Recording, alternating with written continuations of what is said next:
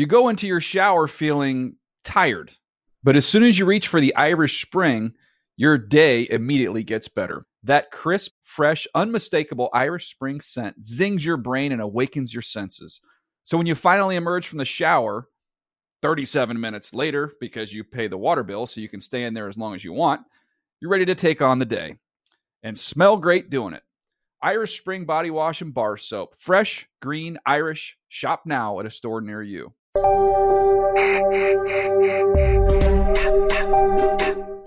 everybody. Today's edition of the Around the NFL podcast is presented by Rocket Mortgage.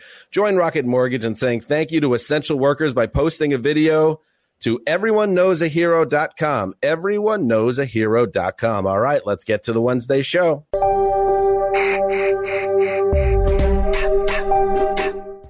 The Around the NFL podcast. Four men and a babe. Welcome to another edition of the Around the NFL podcast. My name is Dan Hanzus. I'm coming to you from the city filled with heroes in bunkers. Marc Sessler, Chris Wesseling, Gregg Rosenthal. What's up, boys? Hey, Dan. I mean, what's Wes? You were up because I saw you tweet about it. We're already dealing with a global pandemic, and now we got earth earthquakes rocking the Southland on top of it. That's enough. We don't need that. That, I was surprised it was only like a 3.8 on the Richter scale because that was as hard as I've been shaken by an earthquake in five years. Hmm.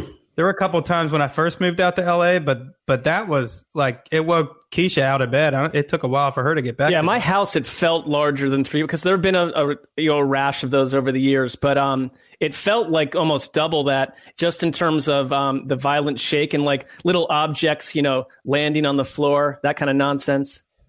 I missed what was supposedly the big one, the biggest one we've had since we moved here last summer. That's supposed to be a fun one. A lot of I pop. mean, they're all fun. That's July. Yeah. Well, we're we're alive. We're just surviving. That's where we're at right now. We're surviving here during the global pandemic. And um, oh, I have an update as we speak. Uh, breaking news. We spoke about it yesterday during the Marc Sessler mock draft.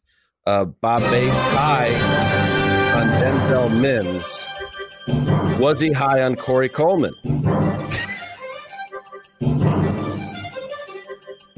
He, he's not checked in on Coleman yet, but he said I did not have to bring up Bryce Petty. That was unnecessary. Ooh. I, I remember the Corey Coleman conversation. yeah, I think I think he liked Corey Coleman. But well, yeah, that was that was on our Twitter show. We talked a little Denzel Mims, who I'm a big fan of, and and we're gonna talk a little. Maybe we'll talk Denzel Mims with Spicy. Maybe he'll be one of the guys that Spice Rack picks a little later. How about that? Spice Rack makes his return uh, to the Around the NFL podcast. He missed last year's show because of mysterious scheduling conflict on his side. Um, but we are excited because, like we said in our tease earlier this week, we don't know what we're going to get. We could get some of the best draft analysis as, uh, in the business. We could get, Wes, nothing at all. Well, you, we missed him last year because Spicy was basically couch surfing for like some age thirty six year entire year. It was it was amazing. He spent the night in my house a couple of times. He was you know in Hollywood a few times. You never knew where Spice was going to be last year. And of course, Spice Rack is Chris Wesseling's, uh, well, erstwhile desert consigliere. And that's one of the things we're going to have to talk to Spicy about where he is right now. What is he up to? Is he as plugged into the game as he's been in the past? I imagine he is. Uh, Spicy has always been a big sports fan, monster sports fan. So we'll be, uh, uh, looking forward to that. Uh, and before that, we're going to. People thought maybe it wasn't going to happen. Well, we were going to forget because we've done it in the past. Uh, but we have decided to table uh, our sandwich props for this draft and instead focus on going around the NFC in 32 minutes. So we did the AFC last week. You people like this. Uh, so we are going to deliver the content you deserve, quite frankly. Uh, what do you think is more popular, the AFC or the NFC? What's like what has more fans? Nobody ever I talks always, about ass- that. I always assumed the NFC because they had the NFC East, which was on TV 73 times a year, regardless of how good the teams were. I feel like the NFC's been better and more intriguing the last seven, eight years. On this show, I mean, we know what's more popular because we Well, have we we have four or three and a half fan bases in the N- AFC. Right. I mean, there was a run uh, for a certain group of fans, a certain age. There was a run where the NFC won the Super Bowl like 13 times in a row, and it was the same four or five powerhouses, which really kind of changed television because the Niners, the Cowboys, the Redskins, the Giants became like those prime times fixtures. But I've always been much more interested in the AFC, and it's not. I don't know if it's just a Browns thing, but for some reason they have a very different feel, and I've always been an AFC mm. guy. Well, here's the good news. We're going to decide it right here because we're going to check the numbers. We're going to check the metrics. and whatever show does better, we'll decide which conference is more popular. Uh, my three year old just walked by the garage door completely nude. I don't know what, what's going on there. That's that's the thing. It's um, getting warmer here in the Southland. a little warmer here in the Southland. We're really hitting Southland hard. All right, you know the rules. Uh, every team we hit, we go through all four divisions. We split it up. Each of us do a team for each division. Two minutes on the nose. No messing around. No funny business, everybody. Um, and uh, we'll keep on moving. And then uh, once we finish up the NFC West, you will have a clear picture of where these teams are ahead of tomorrow's draft. Oh my God, the draft is tomorrow. All right, you ready to get into it? Please. All Let's do it. Ricky, hit it. We're starting with Gregg Rosenthal Ooh. and the Philadelphia Eagles. I'm always like leading off, just like inspect the deck, because you know I'm going to bring the heat. Uh, Philadelphia. Is it as simple with their first round pick uh, I clearly wasn't ready. Uh, as drafting wide receiver, because I mean, they, that really is their main need. It's a good looking roster. Maybe they need an off the ball linebacker, but it's such a good receiver class. We've talked about it. Whether it's Justin Jefferson or Denzel Mims there or Tee Higgins or whoever, they should have a pretty good option. The one thing I'm keeping an eye on, though, is whether they make a bigger move, whether it's Trent Williams or Odell Beckham or some sort of veteran move, or maybe it's Clowney after the draft. They they have a lot of cap space, and it just feels like Howie Roseman, whether it's a trade up, a trade down, they would be one of the teams I would look at this week that could make a big splash. Well, I think we know they need the speed on their offense. The linebacker thing, they have always seemed like to me one of those teams that expects and that respects analytics so much that they've decided linebacker is not a position they need to pour resources into. They can find linebackers anywhere. Yeah, it's interesting. I mean, a number of mock drafts have them going linebacker, but I'm with Greg. I feel like Howie Roseman uh, and the Eagles in their current incarnation are somewhat allergic to uh, being quiet in the draft. They always seem to be up to something and not afraid of, um, you know, the no risk it, no biscuit philosophy. I mean, they've done it over and over, and I, I, I kind of could see them moving up or uh, or targeting a wideout if they fell in love with one. But I mean, DeSean Jackson to me felt like a one year project last year. Um, I don't mm. know hmm. what they can plan to get out of him at this point. And he's their only good healthy player. I mean, Alshon right. Jeffery is so hurt right now. You know, coming off such a major injury, they don't know if they're going to have him or when they'll have him in 2020. It's a real need. I, I like a GM Ten, that nine, is not afraid eight, to seven, trade. It shows confidence, right? Five, Some of these guys oh, just fans in, yeah. Three, two, one, zero. Good start. Look how we landed that aircraft. That was smooth. The old Zeuser is going to talk about the Dallas Cowboys. Uh, they have the 17th overall pick in the first round. Um, you know, Jerry G- Jerry Jones seemed to downplay any interest in the Cowboys trading for Jamal Adams. He called the move this week highly unlikely. And he went on to say that draft pick values are heightened because all the teams in the league want to use that pick on a player for now in the future that is salary cap friendly. Hmm. And I get all that. But my question to you guys uh, is is getting a young potential long term starter at a reduced rate. That's great. But how many first round picks actually turn out that way? And do you think team builders get caught up in the best case scenario and ignore the reality that you might actually be better off giving up that dreamer pick if it means acquiring a proven, albeit expensive star like a Jamal Adams? Hmm. I think you're right. I think it's a good question. I think some teams, like the Rams, would be my primary example. Uh, think like you do, uh, Dan, that they'd rather do it, give up their picks on veterans. That's why they haven't taken a first round pick in five years. That's why they gave up this pick for Jalen Ramsey does seem like the Cowboys can't get out of um, the continual cycle of having to drop a massive contract on a proven veteran on their own roster. Uh, so that might be a consideration. Hmm. But doesn't it feel like a Jerry Jones move to go get a Jamal Adams? And frankly, uh, if I were rooting for any team that had the 17th pick and someone said, you know, you can take a risk on whoever you get, or you get Jamal Adams in, in a hot New York Doesn't- minute, I would go Jamal Like Adams. the seventeenth pick, kind of perfect too for a safety. yeah. West, doesn't Yes. it feel like a nice trade? Jets get a mid round first, and the Cowboys get an All Pro safety. Yeah, I, I think to answer your original question, teams overvalue first round picks from about pick 13 through 32. Um, and then they overvalue fourth through seventh round picks. Ten. And I know why they do because they can find special teamers Seven. cheaply. you can find maybe a, Five. a spot starter Four. cheaply. Three. But they, they overvalue those picks. And the cap stuff that you mentioned, Mark, that is important. They have so much money tied up in those big three. All right, moving on. Chris Wesseling, the G-Man. Well, we've heard Dave Gettleman say in recent drafts he's got a top five pick. He's looking for an automatic, surefire Hall of Famer. And to me, that which one of those offensive tackles is the surefire Hall of Famer? I think Mekhi Becton is is the most interesting one because we read through Bob Ginn and other people that he has the highest ceiling. He's a monster of a guy who can like reverse dunk a basketball. So the athleticism is there. Um, I wonder now we're hearing the Dolphins might trade in front of them. Who do the Dolphins think the Giants are going to snag there at tackle? Well, that's assuming you know that they really are looking for a tackle, the Dolphins, if they did trade up, and and that's what there's a couple reports I think, including from Ian out there that says so. I don't know. Tristan Wirfs is like the athletic guy. He re- he kind of reminds me just you know hearing his profile to Nate Solder, who was he was incredibly athletic and and got drafted a little earlier than than people thought, and they still have on their roster. It doesn't doesn't get me excited, but if you're a giant, if you're Dave Gettleman, they don't. Re- there's not really any pass rushers that you would want to take that high. It doesn't seem like the the this draft lines up well with what they actually need.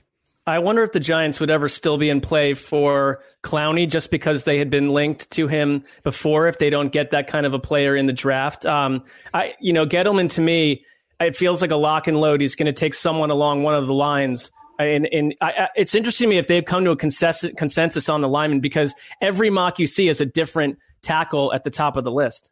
Well, that's what McGinn said to us that he can't remember a draft where the top guys on the line are, are seemingly interchangeable depending on who you talk to. Which, if I'm a if I'm a Giants fan or I'm the Giants, I'm like, damn it, it has to be this draft. We wish we had the you know Joe Thomas locked and loaded, but they're gonna have to make a decision. It's not gonna be an easy one. Well, I think they could take Jeff Okudah. No one's no one's That connected seems like a them, safe but pick. it, it seems like they, they certainly have a need at cornerback. They have a need at basically every Seven, defensive position six, except for run stopping five, defensive linemen, and that's four, what's at the top of this draft. We're like the 12th year in a row. One. Zero. Mark, close out the NFC East with the Redskins. Well, I don't like the Washington's first move in the draft could be losing um, one of the best left tackles in football in Trent Williams. I mean, it just seems like that's you know the cycle of bad teams not being able to hold on to uh, you know star power. And their quarterback to me is a question mark in an offense that looked like a Pop Warner operation from 1953 last season. Uh, only five teams allowed more points. No team scored fewer points than the Redskins in 2019. Um, this is a, like I mentioned before, a super proud, once proud franchise. Um, I think Ron Rivera brings a dose of sanity. And, you know, realistically, this team needs um, a star to market around, but to just legit build around the roster around. And, you know, they've had an okay, okay moments on defense here and there, but guys are come and gone. And I think that, you know, it's Chase Young or nothing else. The only argument, and I'm not trying to, um, you know, trigger Wes here, but you know, there's so many needs on this roster that if someone offered an insane blockbuster deal for that number two pick, it's something that I would think about if I were the Redskins, just because you need to build in multiple ways. But am I crazy to pass up on Chase Young if I'm Ron Rivera?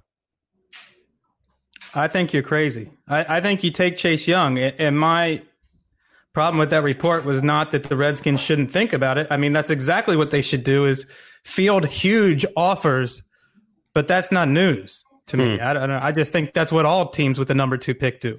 I don't think their roster's quite as terrible as people think. I mean, the defensive line's pretty is pretty good. If you add Chase Young, it's on paper one of the best defensive lines in football. You got old Jack Del Rio, by the way, back in the mix. I feel like we have not mentioned Jack Del Rio's uh, name in in about four years in this podcast, uh, and he is their defensive Nine, coordinator. You eight, drafted Terry McLaurin, who you know a rookie of the year candidate last five, year. Like it's four, it's not the worst team. Three, two, I'm happy to have Jack back. one, Yeah. zero. Certainly. KBR. Let's move to the NFC Norris division. Greg, the Detroit Lions. Be nice. Oh. Be nice. I mean, what's there to be? eh, all right, what's there to be nice about? They are like a zip-up sweater of a football team. That's what Wow. they are. Just a All right. generic. You know, it's like thirty-five Not off dollars. to a promising start. put it on. You know, Bob Quinn, their general manager. If you go back and look at his drafts, it's a lot of singles. Like it, it, they haven't been that bad. There's certainly teams that have drafted worse than them, but his best draft pick, I think, since he took over four years ago, because he was there before Patricia, is probably Kenny Golladay. That is that's like a hmm. lot of singles, maybe a double there with Golladay. They need some home runs, and whether it's taking the number three pick and it's Okudah or trading back, and we're hearing that that, that could certainly happen. Like you need big time playmakers because they just don't have it. They're they're they're just a, a, a very vanilla roster. That's interesting. How would you feel if they were the team that traded up with the Redskins and got Chase Young? Right. I think that could make some sense. Like they need someone that makes a difference. They have five former Patriots starting on their defense right now. And other than Trey Flowers, like you probably missed the the best of those those guys. Maybe Justin Coleman too, but it's like I don't know where where are you going with that? And a bunch of like safe picks. I think you got to go for a home run. Should they have ever questioned the quarterback situation? I like Matthew Stafford. I'm not saying that they need to make a move there, but what if they take Tua? Suddenly the Lions have a total identity, and I, it's not Matthew Stafford's fault, but the team seems completely identity free to me. I'm pointing to the same thing, Wes, you had said, I think, in our conversation with Peter Schrager, like trading away Darius Slay and then drafting Jeff Okudah. It's like, uh, yes, you're gaining cap relief, but are you getting better? Same thing. Maybe Tua is a generational talent, but Ten, how much nine, better are you going to get than eight, Matthew Stafford? A, seven, a team that has six, holes, isn't it better off plugging them elsewhere? four, And Stafford three, played really well with two, Bevell, uh, the, the new coordinator last zero. year when he was healthy. The Chicago Bears, no first round pick. They have the number 43 pick from the Raiders in the Mack trade. They have the 50th pick in the second round. They're going to have to hit on those guys, those two picks, because there are more issues here than just QB, which is the soap opera everybody uh, lingers on. Last year it was all about the kicker. This year it's all about the quarterback uh, with Trubisky and Foles. Uh, starting the secondary, Prince Amukamara uh, cut. They let Haha Clinton Dix walk. Um, as of now, that's a ton of snaps in their secondary that have not been plugged, uh, as far as I could tell. Um, and you know, and lost in all the Mitch Trubisky stinks talk is that this offensive line was not good last year. It was ranked according to PFF uh, 25th in the league. And I guess it's on Ryan Pace and the people inside that organization to decide how much of the line's decline was connected to the quarterback and the habits of Trubisky and Chase Daniel, and how much was maybe just a, a downtrend. Um, and they need more weapons. The the Trey Burton out, Jimmy Graham in thing that does nothing. And you know, quietly, Allen Robinson had a, a nice season last year, but they need they need more for whoever's quarterback. They Yeah, have three Tarik- second round picks, uh, which which makes them someone to watch. They have no first round pick because of because of Khalil Mack. Tarik Cohen coming off a bad season. Anthony Miller's been so banged up since they drafted him. And Jimmy Graham hasn't made a play in three years. It's tough to know what they have outside of Allen Robinson on offense. or or what Matt Nagy's offense is because I feel like if anything, the Bears are floating away from uh, any sort of signifying mark of who they are. And I'm not sure the Khalil Mack deal ultimately was worth it on any level. And it's uh, you know Ryan Pace has, um, in my opinion, made some incredibly questionable moves. Um, he's lucky to be attached to an organization that moves at a snail's pace when it comes to refurbishing the front office. It's a big year for Mack. He's paid like a monster. He, they gave up so much, and he was quiet last year. They would need him to be a super duper star. Uh, moving on, the Vikings, Chris Wesseling. Well, they've got two first round picks uh, after picking up the Bills uh, selection in the Stefon Diggs trade. I, I thought they might be a team that could trade up, but I think Rick Spielman likes his early picks because he's good at it. He he's one of the best drafters in the first and second rounds. I think you look for a wide receiver like Justin Jefferson with that first pick, and then uh, it gets interesting with that second first round pick because they need help in the secondary. And they've got some connections here. They get, Trevon Diggs is one of the better cornerbacks. Stefon's brother, who they traded away, and Antoine Winfield at safety, who I think is is screaming up some draft boards. People really like him, even though he's undersized. He hits like his dad. So some Hmm. names to watch with Vikings connections. Pretty amazing if um, the brother of Stefon Diggs was suddenly brought into the Vikings. I wonder how that would work. Um, from uh, what is the first phone call between Stefon and his brother if that happens? Yeah, I think his mom was quoted as saying that would be awkward if he was drafted by the Vikings. Just like stay away from uh, Zimmer. It's really weird to look at the. Vikings and and think. I think they're in really in good shape on offense. Yeah, they need another receiver, and I'm sure they'd like to improve their offensive line. But I feel like they they feel better about their offense right now um, than some of their positions on defense, especially in the secondary. It's just it, it's the it's a total transition year for the Vikings. And to their credit, like as you mentioned, Spielman's pretty underrated in terms of his drafting, his team building, and he needs some home runs because they did a great job drafting for a long time, and they haven't had as many hits. I would say the last three years or so. Offense is kind of hard to figure out because they were great in stretches last year and then they would disappear uh, every once in a while in the back end of the season. But I, yeah, I- I don't think that is their biggest concern uh, by far. It would be good to find a Diggs replacement though. Huge and they're u- them. they're used to having like multiple awesome defensive ends, and maybe they'll bring back Everson Griffen, or maybe they'll draft one. But this is the first time in a long time that that's not the, the case. One. Zero. Mark Sessler, your favorite, the Green Bay Packers. I just don't. I don't. You know, this is the one where I I, I refuse to overthink it. Um, and and maybe their front office is, is is going in a completely different direction. But I look at this roster and I just feel like you were thirteen and three, um, but a little bit of a soft thirteen and three. Uh, you got to make this all about a final push, um, a final kind of chunky area era for Aaron Rodgers. And I, I'm just not buying the idea that Devin Funchess is your primary starter across from Davante Adams. Um, you know, it's not just there. I look at their tight end position. You've got 35 year old uh, Marcedes Lewis. You've got Jace Sternberger, and you got nothing in the draft tight end. So the talent around Rodgers, and I get that Bob McGinn um, wouldn't point to that first after our talk with him. I think it's suspect, and I think there's an argument that they need to add weapons there. And for me, uh, they're, they're picking 30th, and I realize that it's a deep wide receiver draft. And the new thing seems to be like, don't trade up for a wideout, kind of stay where you are. And maybe, you know what? That's fine. Maybe that works. But I, part of me just thinks that Green Bay um, needs to make an aggressive move. This, this is your Super Bowl window. You got to win this division and not lose in the NFC title game for the 18th time. And going up and getting one of the primary one or two wideouts that everyone consensus believes in um, is what I would do and what I think you could galvanize the fan base with. Who thinks that idea sucks? I Devin Funchess. I'm just looking at his numbers. and I know last year was a disaster. He got hurt and barely played. I wonder if he is like a potential sneaky producer next year. wonder if he has a shot. Yeah, I like that call, but what they really need is an explosive, fast playmaker. Davante Adams is an awesome route runner, great body control, not the fastest wide receiver in the league. Funchess is big and not fast. Their tight ends are not fast. They need an explosive guy.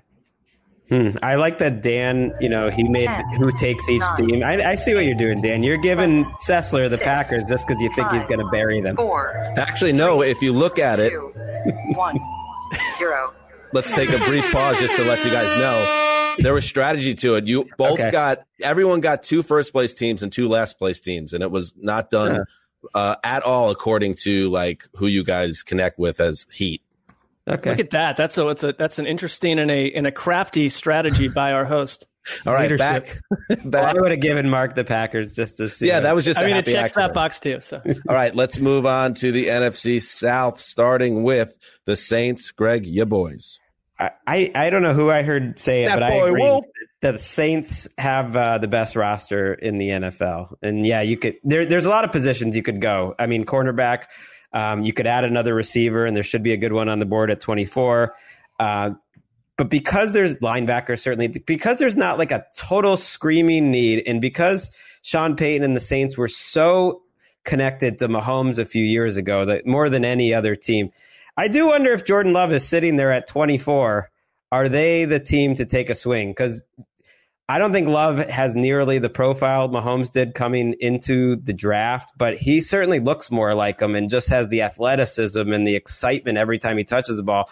And he is a guy I think Sean Payton could look at. And yes, you have Taysom Hill there now, and it's not a need, but he could look at as a guy that if we put him in our system and I get to groom him, that seems like a potential landing spot for, for Jordan Love. I love that, and I also think the Saints would not. It would not be out of bounds for the Saints to trade up for Love if they felt like you know that's what happened to them with Mahomes a little bit. There was a lot of interest, and someone jumped in and took him. And I think that if that was in their plans and in their thinking when Mahomes was drafted, certainly quarterback has to be a target, no matter what they think of Taysom Hill. I was You know gonna say, why what not? happened to Taysom Hill is the next Steve Young. We're bailing on Right. it already. I don't think we're bailing on it. It's just that you know, it's that is something that is a experiment to TBD. I love Taysom Hill. Yeah, I mean everything they've said publicly and privately is he's the successor. They love him, um, and I think it's noteworthy that for the past however many years, five years, we've been hearing they're looking they're they're getting first round quarterbacks in that building. They want to draft a quarterback.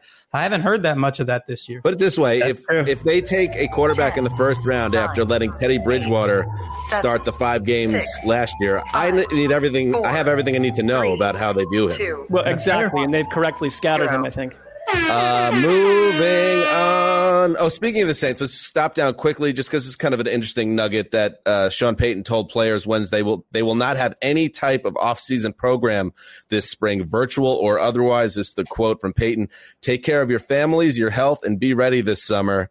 Uh, completely wipes it out. He had a he had a tweet with a I I believe it's a Game of Thrones ref of kind of mocking the setup of what the virtual meetings are like with all the players and coaching staff. I wonder if this is going to be Payton's an influential guy.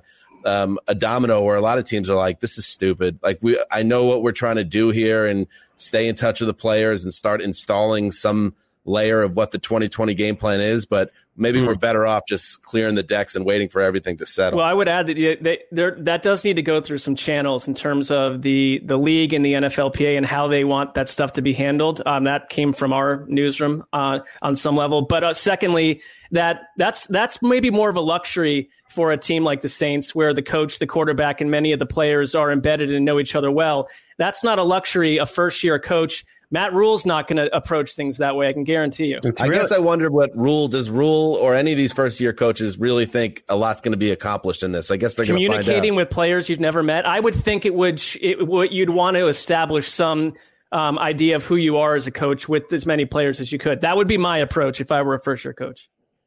I, I was stunned to see this because you just don't see NFL coaches give up control like that. That they're saying, okay, we could be, we could have you two hours a day for a month and a half, but we're going to say no. We, we're going to trust you to show up to camp. And you just don't see them giving up control. And this is a different time, obviously. I think New Orleans is one of the hardest hit cities, too. I think maybe that's a factor because a lot of the players live around there. Sean Payton had coronavirus, so maybe you know, it's hitting him a little bit. There's a lot going on. And to your point, Mark, it's a veteran team, uh, so it's not the same. But I, I can't remember coaches doing anything like this. I, I'd be I'd be kind of surprised if other teams uh, took the same approach. I mean, he's not doing this if he thought it would hurt the team. So Yeah. he must not think they're getting. You know, it's something they're going to. Here's the next level move, though. You do that, you say that, then you create a trend around the league where others are saying, you know what, the Saints are smart. We're going to do the same thing. Then the Saints secretly are meeting for two hours a day, and they are getting that little bit of a Saints edge. That's good. That's like a. that's kind of that's two points for you, Mark. A little a new pink pony operation, perhaps in a way. Maybe. All right. Possible. Let's get back into it. Oh yeah. NFC South, Atlanta Falcons. Uh start the clock, Ricky. Fix this defense. That is the that's the goal here. And Thomas Dimitroff. I mean, let's yeah, calm down with that. This guy is he he's he's aggressive. He has engineered 17 draft day deals and five trade ups up or down the first round uh, since joining the Falcons as the general manager or, being named the general manager. So everyone is connecting the Falcons to moving up, and um, it makes sense because they have a guy that likes to do it. Quarterback is a huge need here. Desmond Trufant uh, was released, went to the Lions, so they are a guy uh, that they are a team that is connected to Jeff Okudah, CG, CJ Henderson from Florida, but both these guys are expected to be gone at 16. Hence, everyone connecting the Saints with moving up to Hmm. get one of those dudes. Don't be surprised if it happens. Yeah, Vic Beasley's gone. Um, Trufant's gone. Devonta Freeman's gone. A, a lot of um, uh, De'Vondre Campbell's gone. A lot of the better picks Dimitroff's had and kind of who you associate with the Falcons are gone. And and they they need. I mean, I say you can say this about a lot of teams, but Dimitroff needs a lot of hits in this uh, draft too because he he was on a hot streak and that's kind of slowed down the last three years. Are they ever going to have a hard hitting, tough defense that stops people? I mean, not what they the do. question to me. I mean, they need they need a linebacker. They need some help on the defensive line in addition to cornerback, and they need to finally just change their mentality, stop people. Mm. I, you know, when, when we saw them beat the Rams in that playoff game, that was the one month or two where I thought that defense really, and you know, coming down the stretch of the Super Bowl year, but that when they knocked off the Rams in that playoff game, they, that defense started to look like it was finally turning the corner, and then the wheels come off. 10, You you raise an interesting point, Wes, because it's almost Seven, like the vision they've six, had under Dan Quinn hasn't four, worked. 3, You know, on defense, two, it just hasn't. 1. Since we've been covering Zero. football, it's been this with the defense. The Tampa Bay Buccaneers. Everybody's excited about the Bucks. How about you, Chris Wesseling? What's going on there? Well, they've got a couple of issues, but when I look at this team and you look at the style with which Tom Brady plays quarterback, you need a third down back. And I wonder if in the second round, a guy like Clyde Edwards Helaire is there um, from LSU. Seems like a perfect guy, but then you also think would would Brady prefer a veteran in that role? Um, so if they pick up a, a really good third down back in Trent Williams, uh, in this draft. I think that's that's what a veteran team like the Bucks needs. And they talked about a deal, you know, that almost came into fruition where the Bucks sent, we're going to send OJ Howard to Washington, and Washington was going to send Trent Williams back. So it's definitely on the radar.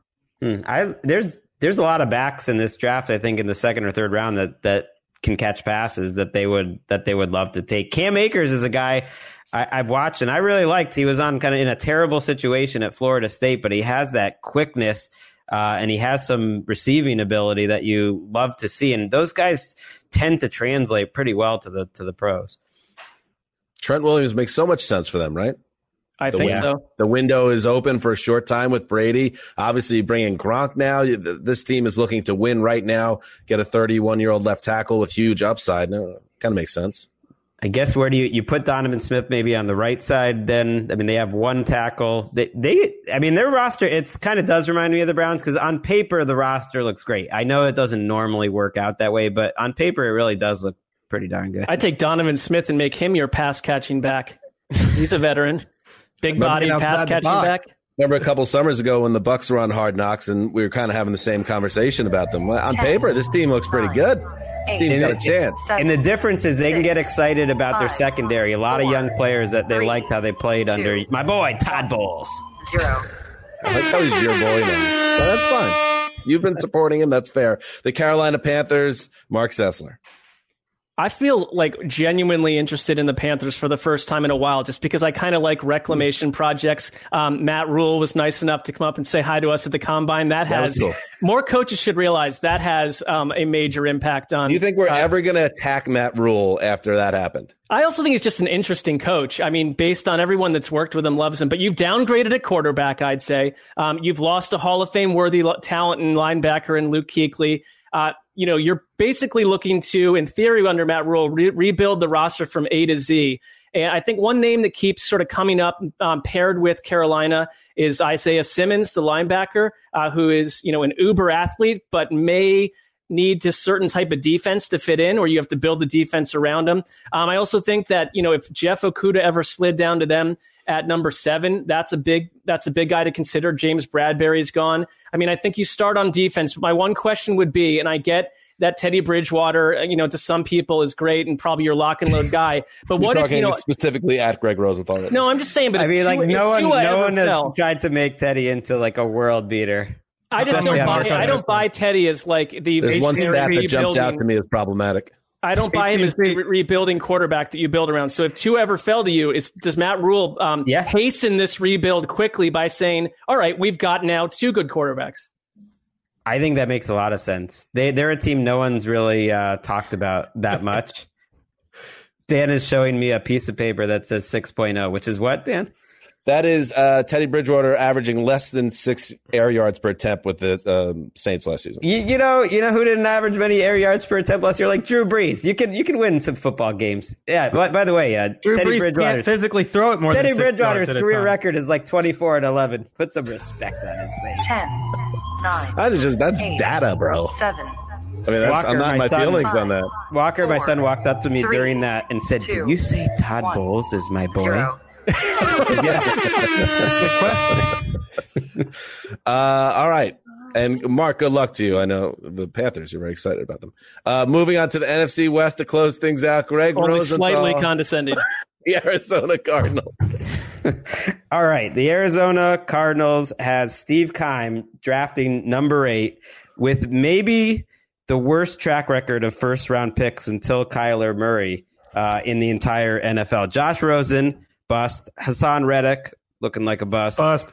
Nkemdiche, bust. Hmm. Uh, Bucannon, Deone Bucannon, and DJ Humphries. We'll give you singles and doubles for that, something like that. And then Jonathan Cooper was in there. It was a massive bust. Um, number eight, he could go in any direction. Like you, you would think defensive line would make sense, and and there's guys that would be worth it at the top of our draft. As What just uh, happened? Walker Gregg's, crashes. Gregg's in- kitchen just uh, yeah, you know, Walker. He, no, he crashed into some. Um, All right, we're on the clock. magnetiles, I believe, and uh, the magnetiles are are worse for wear. I don't know. They could still take a receiver. Is where I was going. You know, like if, if they think the value is there to just go crazy and have an unbelievable offense and receiver, like I wouldn't fault them at all because the the defensive linemen at the top of the draft don't get me as excited because they're all they're all supposed to be better stopping the run than rushing the passer. That doesn't get me that excited. And we love Fitz, but he's year to year at this stage of his career. And if this is truly an excellent wide receiver draft class, if you love a guy, go get him. I don't know. I, I think they're going defense. That's where I would look. They- If Derrick Brown's there, wouldn't they just gobble him up? He- he's- Um, They're one of the worst Simmons defensive lines. Like their defense on paper needs a lot of work, and you know on, on the field too. They they struggled pretty badly last. I had Derrick Brown going to them in my mock, so case closed. Nice. But a nice left tackle wouldn't hurt, or lineman in general, please. I don't know. Like when you hear, I guess with Derrick Brown, like he sounds a little coming out like Star. Maybe not. Maybe that's unfair. Star Lotulelei, but those guys. He's much bigger than Star. Maybe Quinnen Williams even a little bit. It's like, well, eventually maybe he's going to develop into a pass rusher, and to me, that is the NFL. Is you need pass Three, rushers from the interior. 1, 0. the Rams, their situation reminds me a lot of the 2017 Saints, a former contender that needs a big draft to restock the cabinet, get the organization back on track. Uh, but there are problems there because, of course, first of all, finding the 2020 equivalent of Marcus Lattimore, Ryan Ramczyk, and Alvin Kamara, easier said than done. That task becomes damn near impossible when you don't have a first round pick like the Rams. So the, the Rams are in a really tough spot. It, it kind of screams transition year to me. Uh, but of course, management's not going to look at it that way. They want to contend this year. And if they're going to get better, they have two second round picks at 52 and 57. They got to put some focus on that offensive line because Todd Gurley shipped out of town, um, gave up on the franchise star. Uh, but how about the fact that well respected places like PFF ranked the Rams 31st in offensive line rankings, Mm. uh, which was a huge fall off from their Super Bowl season in 2018. Um, so they got to invest in that. I know they brought back Andrew Whitworth, but he's old, and they got to get some fresh talent in there. Jared Goff needs a big year uh, and get some hogs up front, and hopefully you hit on a couple of these guys. It's going to take time to get the Rams back on track, uh, but pressure on less need in the second round here. Mm. What uh, few draft picks they've had the last couple of years, third, fourth, fifth round, they've been using on offensive tackles. And I think the jury's still out. Nobody really knows if those guys can play. They were really high on Joseph Noteboom, and he was graded terribly by PFF last year before he got injured. So I think you're right. That's still an issue because nobody really knows what they have there. Well, they like Josh Reynolds. They say trading Brandin Cooks was a vote of confidence. They do have some things. I mean, they have Woods, Coop, uh, Kupp. They have uh, Sean McVay calling plays, and they have Aaron Donald and Jalen Ramsey, arguably the best players at their respective positions. But you're right. There's more needs here And I think offensive line interior is, is certainly one, but just playmakers in general, whether it's running back, tight end, anything, they, they need. A lot of needs, Seven, not a lot of money, six, and not a lot of picks five, right now. So they're Yeah. just four, kind of a bit of three, in a bind here. Two, one, Good luck. zero. Now, building might not open on time now. Wes, the Seahawks. I feel like all throughout January and February, we kept hearing from insiders, you know, if you're looking for a team to really surprise in free agency to go guns blazing all out, you who boy, those Seattle Seahawks. I mean, Brandon Shell and Benson Mayowa aren't really doing it for me. I'm not really impressed with what they've done in Mm. their offseason so far. Mayo, Uh, maybe- maybe they're the team that goes after Yannick Ngakoue. Uh, they they have a guy who trades as much as anybody on draft day, and John Schneider. So I would Mm. look there, and then maybe I still don't trust the uh, tackle situation outside of Duane Brown. So maybe you go Austin Jackson late. What are you laughing at, Dan? Uh, we're going to pause because I want West to have his full two minutes. But on the subreddit, which check it out and around the NFL, there's an entire thread right now dedicated to Gregg going, mmm, after Mm. certain things are said. Oh, yeah. There is. Uh, a lot of people like it though. No, a lot of people, it's not, it's not, getting really being criticized. It's more just like a, Mm. a study in when Gregg does it. Once you hear it, you can't unhear it. And now I can't unhear it. Although I've always, it's always been in the back of my mind. But I guess after seeing that thread, right now it's in the front of my mind. I mean, Michael Barbaro of the Daily. I don't know if you guys listen. He he stole it from me. He's a big mmer, and that mm was essentially saying Marc Sessler had that very trade uh, in Ngakoue to the Seahawks in his mock draft. Well, that's right. where it was planted in my mind. Wes, you're back on the clock. You have 85 seconds. Well, I was done. I just want the Seahawks to make some moves. They don't kind of make your fit team with better. Ngakoue because they do have those two second rounders. And I, what, tell me if I had this wrong, but I think I read that Schneider is traded down at least with one of their picks out of the first round eight times. And so you could get another, you know, draft pick as ammunition to go get Ngakoue, and then it solves your Clowney situation. I'm with you. They are wheelers and dealers, and I don't think that they're going to make it anything less than an exciting Seahawks draft in one way or another. See, this is why I never look at the um, the subreddit. Never have because now that you told me that, I don't I don't want to know that. Now it's gonna change how I am. I I'm, I'm in now favor I'm, of that. now if Mm. I'm doing it, I'm leaning into it, and instead I'll pro- my more of my nature is I'm going to pull back and not do it as much. I don't think I'll be I don't think aware. that's the way to look at it. Uh, I mean, there's there's a whole breakdown of of the inflection of your voice and where you come from and certain words that you say. It's a really kind of fascinating look into how people hear you. And that sometimes it's a positive that you've heard something you like, and that sometimes you've heard something that you um, dismiss entirely. Could Or be in- either way. Orion Scattered Good wrote. I, Seahawks chatter. I noticed a few years ago one of these things you can never unhear, but I enjoy it. LOL, and really reveals who he's vibing with on any particular episode based on who he's doing it at the most. Oh, see, I don't want love to being hear. in might be looking too deeply into that. I don't want to hear that. Uh, okay. Uh, where are we at? We're getting we're getting near the end here. This is actually the end. Uh, the San Francisco 49ers, Marc Sessler. By the way, I'm now wondering if I'm going to get any ums from Gregg uh, based on anything. You want the ums? you, you need you need them. So it's it's uh, it's something to monitor. Um, Get that respect. right? Please. I mean, the Niners are what a, a weird week because, uh, and I realize that they've denied some of this, but Dee Ford, um, Kwon Alexander come up in trade talks. Mike Lombardi cited that. Um, they're openly shopping Marquise Goodwin, uh, Jaquiski Tartt. I mean, so there's a lot of potential movement here. They have some cap concerns, so I think that's why some of that's happening. Uh, but for me, I mean, if you're also going to move to DeForest Buckner, your defense could potentially look a lot different. So you cannot get a developmental guy um, with that pick from the Colts. I mean, that seems overtly obvious, but I think they really need a flip the switch type of guy that keeps the Super Bowl window wide open. And I, you know, Mm. I don't think you need to get too crazy here. It seems to be wide receiver, and they're in a good position to get CeeDee Lamb or Henry Ruggs or Jerry Jeudy. Um, I don't know why you would do anything other than that. And I think that when General Manager John Lynch saw me walking around the combine in a in a bathrobe, he was thinking these exact same things all the way back then. They knew what they had to do. I mean, they could have an awesome. That feels like a hundred years ago. It really does. The fact that we were even allowed to do that um, feels suspicious. Um, and maybe that was the heart of where we are today. That might have been the one of the pandemic um, kernels right there. I'm not sure. Come. That's a new scouting term for me. Flip the switch guy. Uh, can you unpack that one for me? Well, I think you just like a guy that like suddenly their wide receiver group is one of the best in the NFC and a total headache to handle if they nailed um, the right wide receiver pick with number 13. Suddenly you Kyle Shanahan could do all sorts of wonders with that. Yeah, who's their number two receiver? I mean, that's even saying Deebo Samuel's your number one. If you move from Marquise Kendrick Goodwin. Bourne, Eight. Travis Benjamin. I know we like Kyle Shanahan, but yeah, you want you want a more talented group Four, than that. three, O line help too. two, Yep. one, zero. We just went around the NFC in 32 minutes. Good work, everybody. And um, let's not delay it. W- uh, He's already uh, he's backstage. He's ready to go. He's wearing an old school New Jersey Nets. Oh, I love that shirt. That is Let's go, baby. taking me back Anderson to the 80s. Um, Spice Rack, welcome back to the Around the NFL podcast. And for the first time on video, and he's still got the looks. Handsome guy, tall. Good looking guy. He said he, and he even told me he shaved, have the dimples on. Let's his keep it up.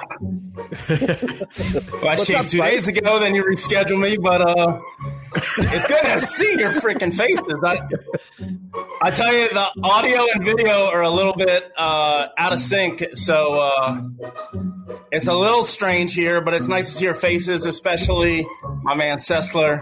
Get Oh, out right back Look at at that you. smile. So within, Look at within that 10 smile. Within Marc 15 Sessler. seconds, he's already complained about the audio Marc quality. Sessler and and he's three saying how we Ringo bumped him a couple days ago. No complaints. I love this guy. Uh, yeah, we want to. We definitely want you have have you focus. So I'm sorry that we had to we had to uh, rebook you uh, 24 hour delay, but um, we're very excited, Spice, because it's been two years since you've been on the show, and you've had some draft hits, you've had some misses. Jonathan Williams comes to mind, but you've also you're a guy that's plugged Is it in. hit? Isn't that a hit? Are you? I don't Isn't know. Jonathan Williams a hit? No. He's got one Look what the 100 Colts yard did game. last year when he was pulled from the lineup. Two. He was great for two games. They pulled him, and then uh, the Colts melted down the stretch last year. It was more of a miss because we asked for a number of names that year, and the only one you would give us is a fifth round running back. Like if you were, if if Bob McGinn was giving you a scouting report, you know, it'd be like really knows his stuff. You know, picks a lot of great players, like knows a lot, and then like the the negative ones at the bottom would be like, it's total, is unreliable. Some years just doesn't show up. Uh oh. Imagine if Jonathan Williams. No, imagine if Jonathan Williams would have taken the league by storm. My reputation would. That's suck. true. You'd have an argument there then. Yeah. imagine. Um, all right, so happen. let's keep you it. can't write off his career yet, though. Can't write off his career yet. Getting yeah, yeah, yeah. Let's stay topical. All right, so Spice Rack, you are a guy. We don't need uh, Spicy to tell us that Joe Burrow is good, but what we want Spicy to tell us about some guys that that he loves because I know Spicy, you're not in the desert anymore, and you don't even have to say where you are uh, if you don't want to. I have no idea what you're up to these days, but you're not at the desert. Unfortunately, if you were at the desert, I'm sure a lot of people that you worked with atop of that pool are not uh, employed right now. So it's a tough situation in Vegas. Maybe you got out of there just in That's time. true too. Um, but Perhaps. are you are, are you still tracking sports and college football as closely as you did during your Vegas heyday? Uh, I'm not not out of Vegas. A and B, of course. And you already know that. Of course, I, I watch all the sports, and right now during the, uh, you know, the, in, in our time of quarantine, I'm following sports I never thought I'd follow. Uh, you know, bef- I shocked. what? Taiwanese baseball, Taiwan Taiwanese baseball, Russian ping pong, uh, Belarusian soccer, Nicaraguan soccer. Who's looking good in in, Thai, in Not yet, but if baseball? I wish I had the recu- I don't know. Listen, But just take my word point. that I'm You love following it. your love of sports You- yeah, is you- as strong as What? it's ever been. and so why don't we get into it, Spicy? Indeed, indeed, and always, always. we know more than to ask for a set number. I had mentioned maybe on text five or whatever, but the guys are right. Like we'll take essentially what you got. It- so whatever you have, guys that have captured your imagination, guys that are going to be big scores, whether it's a round one guy or somebody you can get a little deeper, get us going. Name one for us.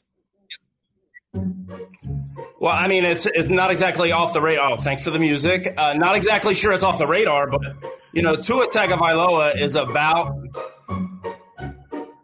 is is uh, fun of college football players I've ever seen in my life. Um, I mean, it, this guy basically didn't uh, this is what we're doing with the clown music here. this is Oh, I don't see that is as what's going on. indicating I I don't a need clown. clown music. Yeah. It's just background music. Play- The name of the song What is is Sugar it? and Spice. Oh, sugar and spice. So you I you would think that. it'd be crazy for no, instance, you know, for the Dolphins to pass on him. You you would think it, that would be insane. At some point early on in the top 10 uh, i mean really i think starting at pick two teams that need a quarterback are going to be um, they're going to have to consider do we really want to pass this guy up? Because uh, a health situation possibly. He is um, as accurate a passer as i've ever seen. He is um, and I mean, if I can take you back to the first time I ever even heard of this guy, and it's probably the case with with many people, his you know uh, Alabama's going for the national championship against Georgia, and he's struggling, or I should say, uh, uh, Jalen Hurts and the team Alabama in general are struggling. Uh, might have been thirteen nothing at half, but it was one sided Georgia. And uh, as a gambler that night, you told me to embrace my uh, Jimmy the Greek there, Hanzus Absolutely. all The I thought was the, the only, positive chance, side the only chance the only chance the only chance I have here tonight is Nick Saban making an adjustment at halftime, and he comes out in the third quarter with a freshman left-hander from Hawaii that on most people had never heard of before, and uh, I mean he won him a national championship. He was he's basically been perfect from the start of that qu- third quarter through uh, you know up until getting hurt this past season. So I have a I, question I mean you. I see a lot of I see a lot of Drew. Okay. What do you of Drew say to the Brees. skeptics? Uh, our, our friend, your friend and mine, Cam Carey, one of them maybe, who uh, might point out that your scouting report for Tua Tagovailoa sounds a lot like your scouting report for Kellen Moore when he came into the league. Another Southpaw. Spice Rack Well, I would say, uh, huge on Kellen Moore. I still am. There's a place for him somehow. Bring, Let's hit some words. bring him man. off the bench. No, you know, uh, beats, Tua's got a stronger arm. Noticeably, he's more sturdily built. That's obvious. Um, you know, so it's it's a little different. I don't mind that I was wrong about Kellen Moore. I've been right about enough guys that Oh, that doesn't that doesn't bother me. caller. Tua, Tua to me seems Tua to me seems like uh, you know a left-handed uh, Drew Brees. And uh, you know when the when that when that thirteen when that th- uh, thirteen score uh, Wonderlic score came out, which I understand it's it's a nineteen and that was a false report, but I I just rolled my eyes. I didn't care. He's so obviously a cerebral player. That can't be. I mean, it's that can't be questioned with a guy like Tua. He's he's uh So you're he's in one on of those Tua. really smart scramblers. All all He's the a way. star. All He's a way. star. All right. Give us somebody else. Spicy. like that. We're off to a good start. All right. Well, I mean, you are you in another star or just another human? Somebody you love. Draft eligible. Somebody you human. love. Somebody you're But you higher on than him. everyone else. Pounding the table. Someone it's a spicy. spice guy. It's a spice guy, and your future on this show depends on it. I'll tell you. the Lamar Jackson hit wasn't good enough. Okay, okay. You were big I'm on just Lamar kidding. Jackson. We'll just bring it up. We'll just bring it up. You can come back, but we're gonna bring it up. You know, so so it's a guy you're staking your name to. Antoine Winfield Jr. Now, There we go. full, full disclosure, I'm I'm biased. Uh, his his dad, probably my favorite uh, Ohio State Buckeye of all time. The as far as 5'11", 180 pound corners go, he's like he's the best tackler I've ever seen. He's the most sure Whoa. tackler I've ever seen as a little guy. He is. Oh, I, I don't mind I'm putting that out on that. there. That's that's an easy one for me. Better than his dad. His dad Um, might be the best tackling. No, no, no. The I've dad, the dad, the dad, the dad is the best I'd ever seen. His Ah. uh, the the kid, the Ah. kid, the kid, the the prospect from Minnesota probably has uh, definitely has I would say better ball skills. Uh, maybe not maybe not the tackler, but definitely has that uh, plays with a chip on his shoulder. Hmm. Just you know, just it's it's obvious when you watch him play that he was a difference maker. He was a leader, and I'm a uh, I'm an Antoine Winfield guy. I'm also So betting on him to go higher than pick You're saying Antoine Winfield. Senior right. was a great player. I- I- I- he won the Thorpe Award as a corner without without recording an interception. That's pretty So good. do you think How do you he? do that? He, he led he led Ohio State in tackles and he played on the same team as Andy Katzenmoyer. I'm dating myself with the references here. But as a little guy, he didn't just stick it. As a little guy, he didn't just stick his nose in there. I mean, he never he never missed a tackle. So uh, I'm rooting for him, and I'm, I'm rooting for Antoine Winfield Jr. in a major way. All right, I am biased, undoubtedly biased, but he's a player, and he's a proven player for a couple of years. Like, I don't, I just don't be, see him being a bust anyway. So if somebody takes him in the back of the first round, you wouldn't. You're you're saying that's not a bad pick. You're That's fine with that. pick. No, I That's it's not a reach.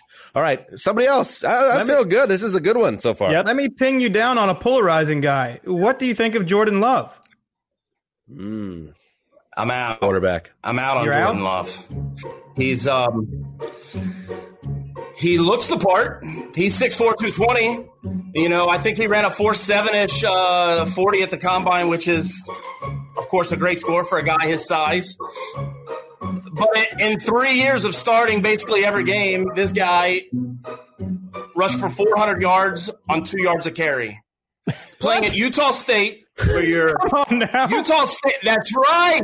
That's right. So if you're a good athlete, you're playing on a bad, you know, or average team. You're, um, you would think you're you're either playing from behind or being chased on a bunch of. I think back to maybe um, Jay Cutler at Vanderbilt. And he didn't take him over the top, but you could see his skills. He he was running for his life, throwing on the run, and so I saw a guy in Jordan Love, someone who uh, instinctively I just didn't get it. He wasn't the best runner. He was sa- he was safe. He only put up one good season, which is okay. That's fine, coaching. But I just I a guy with his um with his athleticism, he should have been able to All right, you know rush for three or four hundred yards per season. You don't Not like 400 Jordan yards Love. in thirty games. Hey, you're out on love. You- That's you- good. Out. You don't like Out. Jordan Love. Love. So I want to know who you hate. Who is the guy people are pumping up, but you can't stand? You don't think he's a player at all at the top level. Jor- Jordan Love's not good enough. Uh, no, you don't like I'm Jordan not. Love. I I don't gotta know tell who you, you I'd rather, I'd rather, hype, I'd rather, I'd rather. Who else mm, lost I'd you money? I'd rather hype. we guys. know I'd this is where guys these up. all come from. Who got who made you money and who lost you money? That's the secret sauce for spicy. All right, I, I, I can play that game, but if you want to go back to Antoine Winfield Jr., I had a monster parlay. We got him. We got him. With, I we got him. No, we I don't need it. All right. we got we got Winfield. Can How I- about can I ask another against question? Fresno? Hold on. Let me let me ask another question here. Ohio State has a great history with cornerbacks. my you know, favorite show of the Denzel year. Ward, Marcus Lattimore. Uh, where, where is Jeff Okudah in the, in this in this group? Marshon Lattimore. Oh, he's he's a stud. Can't miss. I mean, I. T- what's the snickering for? I don't. Uh, uh, uh Because I messed up Lattimore's name. What's the snicker? I, no, I, oh, yeah, fair enough, fair enough. Uh, give look, me a- he's a stud. He's smooth. He's per. I mean, he he he warrants the pick. He warrants the pick. It seemed uh, it seemed pretty obvious all through last year that this is that kind of player. No, Give me think he'll he'll keep the tradition going. Let's We'll go. Let's go going. quick here, Spicy. Give me a, like a good uh, day two guy. Who's a guy that's going to be picked up not in the first round, but you think could end up being a, a big time contributor, perhaps quickly? Is anybody that jumps out at you? Antonio, I would say Antonio Gibson from Memphis. I think I think he's a pretty um, I think he's a pretty trendy name along that. But he's a, he's a jack of all trades. Is he? What do you think? He can what catch and run, uh, what I mean, position does he play?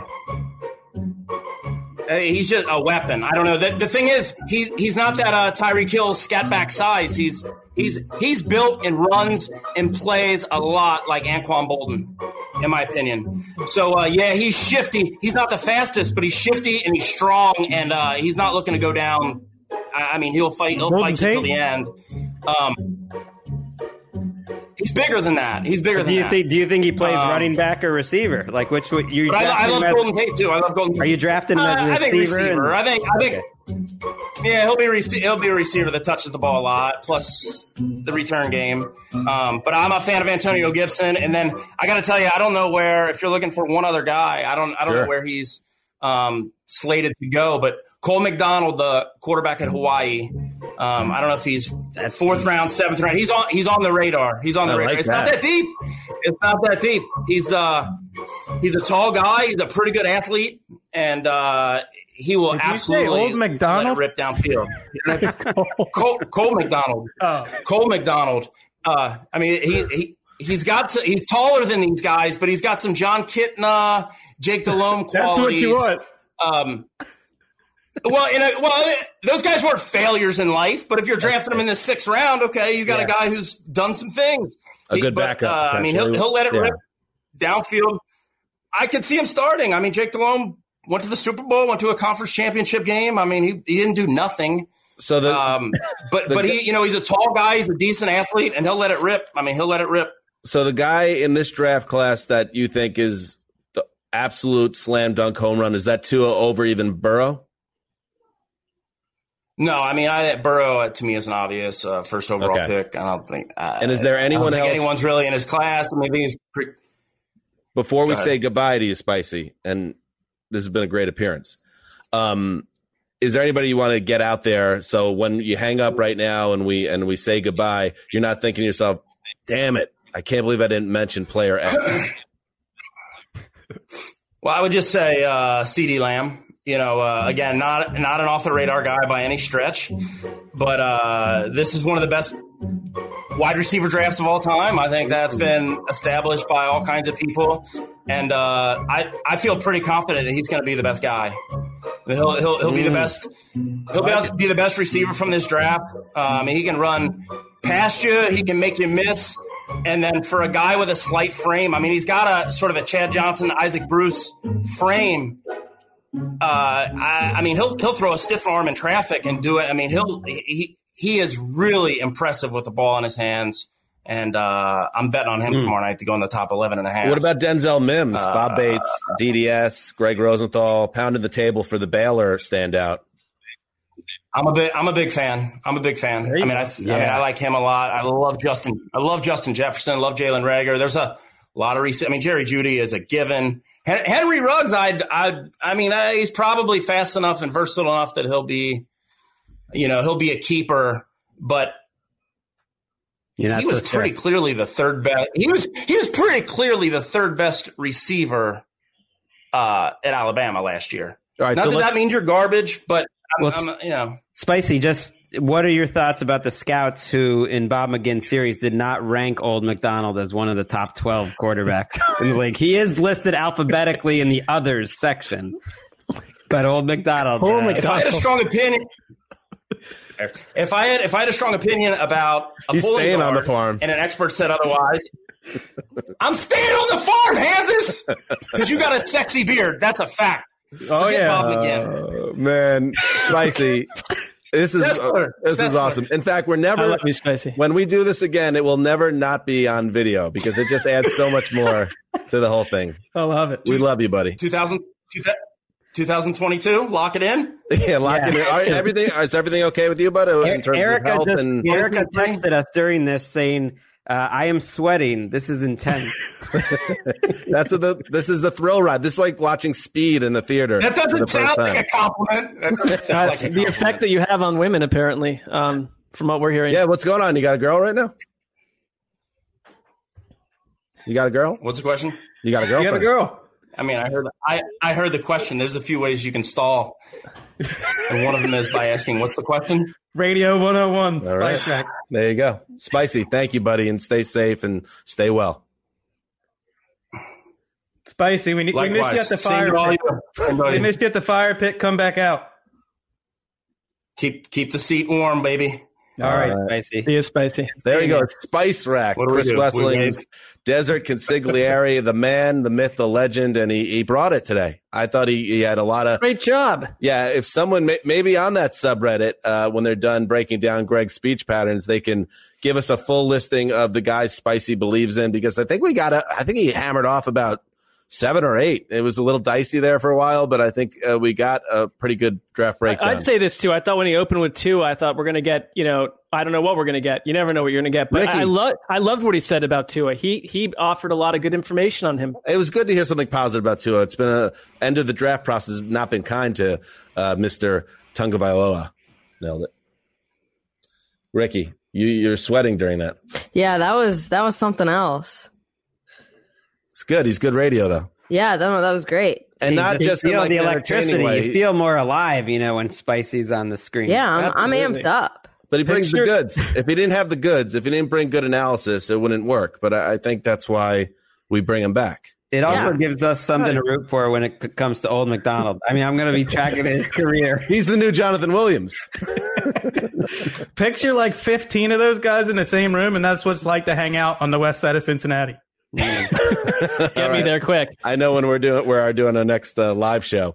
All right, um, that's it for our lead up to the 2020 NFL Draft. The next time you hear from us will be depending on what part of the world you're in, but uh, we will have a, a day one, round one draft recap going up. Hopefully within about eh, let's say what do we say, Ricky? About two hours after the end of the first round, you will have that on your Uh, phone Yeah, I think so. in that range. Yeah, we're gonna get we're gonna get recording as soon as round one ends, and then get it out to everybody. And then Friday, um, that Thursday night show will stand as our Friday show. So make sure everybody uh, listens to that because that's one of the biggest shows of the year. And then on Saturday night, uh, it only happens once a year. We will do uh, maybe twice a year. Late in the regular season with these uh, week 16 and week 17 games, but a Saturday night podcast recapping the entire draft and you know sharing some winners and losers and just having having fun with it in times that aren't so fun. So, and then I don't know what we're going to talk about after. Then this, we're but- in a little bit of hot water. and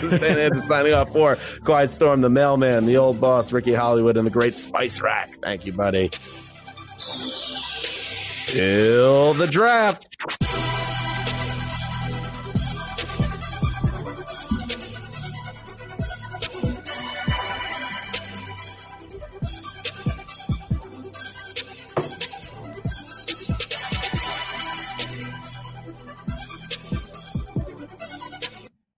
You go into your shower feeling tired, but as soon as you reach for the Irish Spring, your day immediately gets better. That crisp, fresh, unmistakable Irish Spring scent zings your brain and awakens your senses. So when you finally emerge from the shower, 37 minutes later, because you pay the water bill so you can stay in there as long as you want, you're ready to take on the day and smell great doing it. Irish Spring Body Wash and Bar Soap. Fresh, green, Irish. Shop now at a store near you.